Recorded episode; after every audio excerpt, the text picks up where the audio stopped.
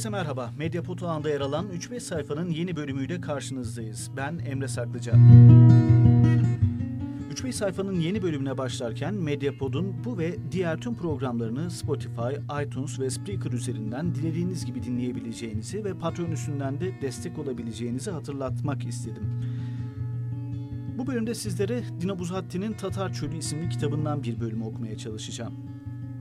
Dino Buzatti'nin Tatar Çölü iletişimden Türkçe'ye çevrildi ve 232 sayfa uzunluğunda bir kitap Hülya Uğur Tanrıöver çevirisini yapmış ve çok önemli, çok dikkat çeken bir kitap benim hayatımda çok e, kayda değer bir yere sahip.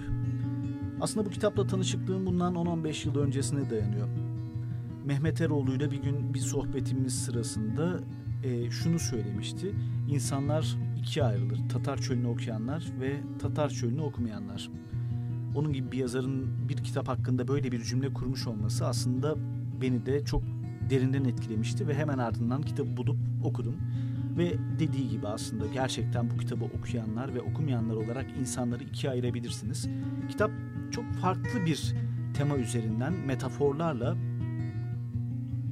aslında hepimizin bu kapitalizmin çarkları arasındaki sıkışmışlığını ele alıyor. Yani hep hedefler koyuyoruz, bir yere koşturmaya çalışıyoruz, bir yere varmaya çalışıyoruz ama bir türlü varamıyoruz ya. Ve bu varamadığımız sırada hani hep derler ya işte hedefe gitmek mi, hedefe giderken yaşadıklarınız mı önemli?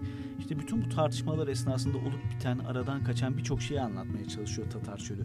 Aslında Tatar Çölü tam olarak zamanın kitabı. Yani hem zamanı anlatıyor hem de bu zamanın kitabı. Neyse lafı fazla uzatmayıp aslında hemen bir bölüm okuyarak Tatar Çölü'nü sizlere tanıtmaya çalışacağım.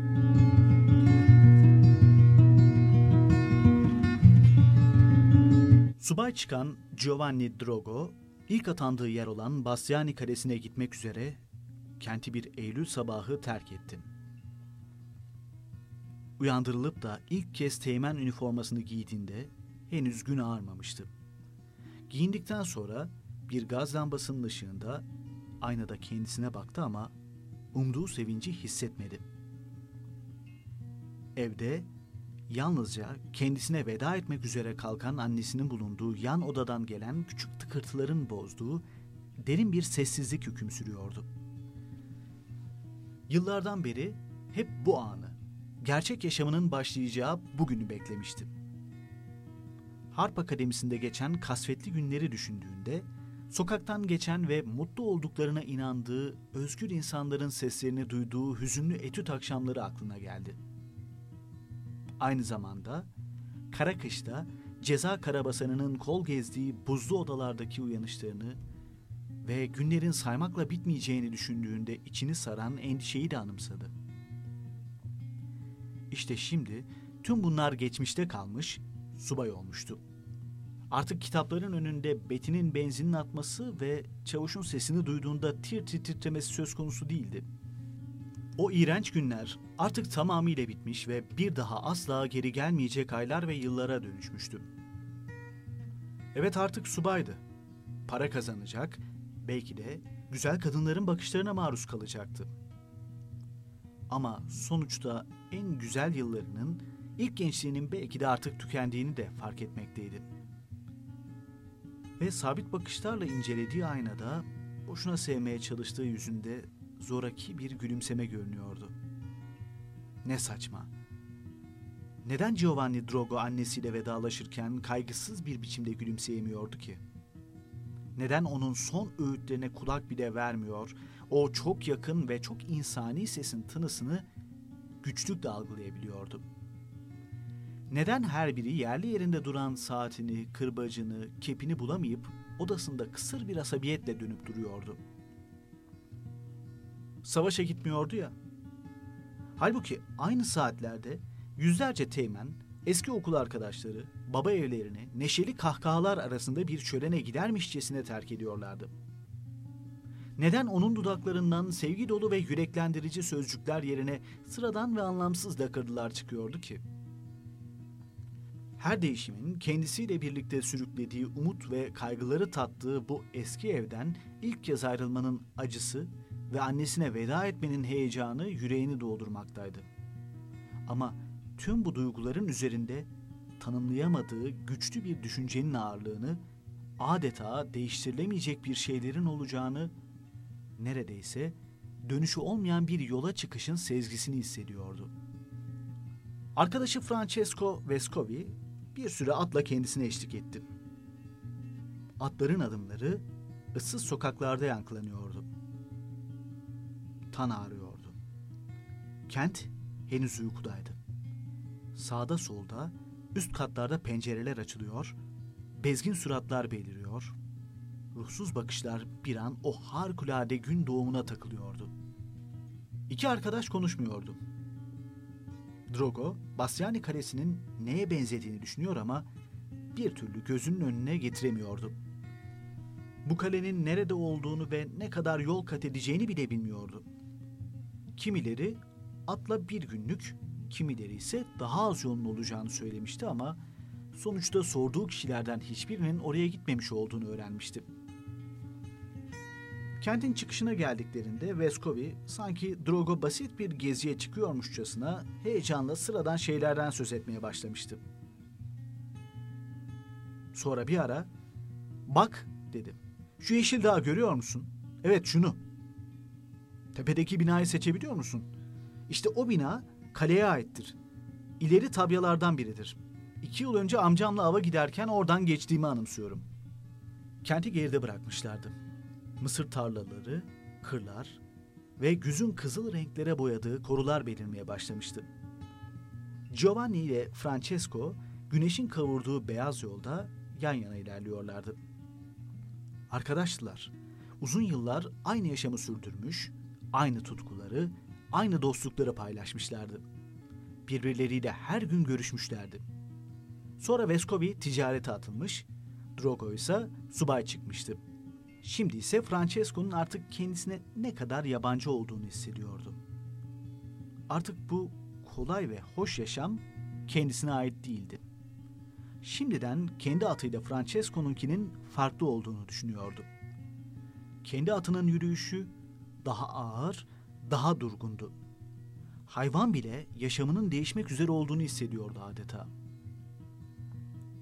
Bir yamacın tepesine varmışlardı. Drogo geri döndü ve ışığı arkasına alarak kente baktı. Damlardan sabahın başladığına işaret eden dumanlar yükseliyordu. Uzakta kendi evini gördü. Odasının penceresine baktı. Pencere açıktı. Hizmetçiler ortalığı topluyor olmalıydı. Yatağı bozacak, ortalığa saçılmış eşyaları bir dolaba kaldırıp pencereleri kapatacaklardı. Aylar boyunca odaya tozdan, bir de belki güneşli havalarda ince ışık hüzmelerinden başka hiçbir şey girmeyecekti. İşte çocukluğunun küçük dünyası böylece karanlığa gömülüyordu. Annesi dönüşünde Drogo'nun kendisini yeniden o dünyada hissedebilmesi ve orada uzun yokluğuna rağmen yeniden bir çocuk olarak kalabilmesi için odasını öyle saklayacaktı. Ya demek ki annesi bir daha hiç geri gelmemek üzere yitip gitmiş bir mutluluğu olduğu gibi koruyabileceğine, zamanın akışını durdurabileceğine, oğlu geri geldiğinde kapı ve camları açmakla her şeyin eskisi gibi olabileceğine inanıyordu. Arkadaşı Vescovi orada sevgiyle kendisine veda etti ve Drogo dağlara doğru yoluna tek başına devam etti. Kaleye giden vadinin girişine vardığında güneş tam tepedeydi. Sağda bir yükseltinin tepesinden Vescovi'nin kendisine gösterdiği tabya seçilebiliyordu. Oraya varmak için pek fazla yolu kalmamış gibiydi. Bir an önce varma endişesiyle dolu olan Drogo, yemek molası vereceğine zaten yorulmuş olan atını giderek daha sarp ve dik yamaçlar arasında uzayan yola doğru çevirdi. Gitgide daha az insana rastlıyordu. Giovanni bir arabacıya kaleye varmak için daha ne kadar yolu olduğunu sordu. Kale mi? dedi adam. Ne kalesi? Basyani Kalesi dedi Drogo. Buralarda kale falan yok dedi arabacı. Buralarda bir kaleden söz edildiğini hiç duymadım.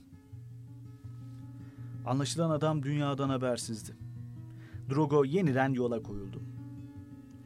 Öğleden sonra saatler ilerledikçe yavaş yavaş endişelenmeye başladı. Kaleyi görebilmek için vadinin çok dik yamaçlarını dikkatle inceliyor, dik duvarlarıyla bir tür eski şato bulacağını düşünüyordu. Saatler geçtikçe Francesco'nun kendisine yanlış bilgi verdiğine kanaat getiriyordu. Gösterdiği tabiat çoktan gerilerde kalmış olmalıydı. Akşam bastırıyordu. Giovanni Drogo ile atına bir bakın. Giderek daha dik ve vahşi görünen dağın yamacında ne kadar da küçük görünüyorlar. O, kaleye gece bastırmadan varabilmek için tırmanmaya devam ediyor ama kendisinden daha çevik olan gölgeler hızla derenin çalgıladığı boğazdan yukarı doğru yükseliyorlar. Bir an karşı yamaçta tam Drogo'nun hizasına varıyor ve sanki onun cesaretini kırmamak istermişçesine akışlarını yavaşlatıyor ama sonra bayırlara ve kayalara tırmanarak yeniden aralardan geçip atlıyı geride bırakıyorlar. Tüm vadi mor gölgelere bürünmüştü. Yalnızca inanılmaz yüksekliklerdeki otlu ve çıplak doruklar güneş ışınlarıyla parlıyordu ki Drogo kendisini birdenbire o pek temiz ikindi göğünün altında kapkara, kocaman, eski ve tamamen ıssız görünen askeri tarzda bir yapının karşısında buldu. Burası kale olmalıydı ama duvarlardan manzaraya kadar her şey kasvetli ve iç bunaltıcı bir görünümdeydi. Yapıyı çepeçevre dolaştı ama girişi bir türlü bulamadı. Havanın iyice kararmış olmasına karşın pencerelerin hiçbirinde ışık yoktu. Nöbet mahallinde bulunması gereken nöbetçilerin fenerleri de görünmüyordu. Sonunda Drogo seslenmeye çalıştı. "Hey!" diye bağırdı. "Kimse yok mu?" Duvarların dibine çökmüş gölgelerin arasından berduş ve dilenci kılıklı, gri sakallı, elinde küçük torbasıyla bir adam fırladı. Ama alaca karanlıkta pek iyi seçilemiyor, yalnızca gözlerinin akı parıldıyordu. Drogo ilgiyle adama baktı. Kimi arıyorsunuz efendim? diye sordu adam. Kaleyi arıyorum. Bu bina mı? Burada kale falan yok dedi. Yabancı kalender bir tavırla. Her yer kapalı. Aşağı yukarı 10 yıldır kimse yok burada. Peki o zaman kale nerede diye sordu Droga. Aniden bu yabancıya sinirlenmişti. Hangi kale şu olmasın diyen yabancı eliyle uzaklara işaret etti. Karanlığa gömülü kayaların arasındaki bir yarıktan ve düzensiz basamakların ardında hesaplanması güç bir mesafede Giovanni hala batan güneşin kızılığına bürünmüş ve adeta bir masaldan çıkmış gibi duran çıplak bir düzlük ve bu düzlüğün kıyısında özel, sarımsı bir renkte düzgün, geometrik bir çizgi gördü. Bu kalenin silüetiydi. Öf! Kale hala ne kadar da uzaktı. Kim bilir daha kaç saatlik yolu vardı. Halbuki Drogo'nun atı yorulmuştu. Drogo gözleri kamaşmışçasına hala kaleye bakıyor ve bu yapayalnız dünyadan tamamen tecrit edilmiş durumda olduğundan adeta ulaşılmaz görünen yapıda hoşa giden ne olabileceğini düşünüyordu. Ne gibi gizler saklıyordu. Ama bunlar son demlerdi. Güneşin son ışınları da yavaş yavaş uzaktaki tepeden çekiliyor ve sarı kulelerde gelen gecenin kurşuni dumanları beliriyordu. Evet Tatar Çölü böyle bir bölümle başlıyor. Aslında giderken bile kitap kendisine ilişkin ne kadar ipucu veriyor. Şimdi bir kez daha yıllar sonra gözden geçirdiğimde onu fark ettim.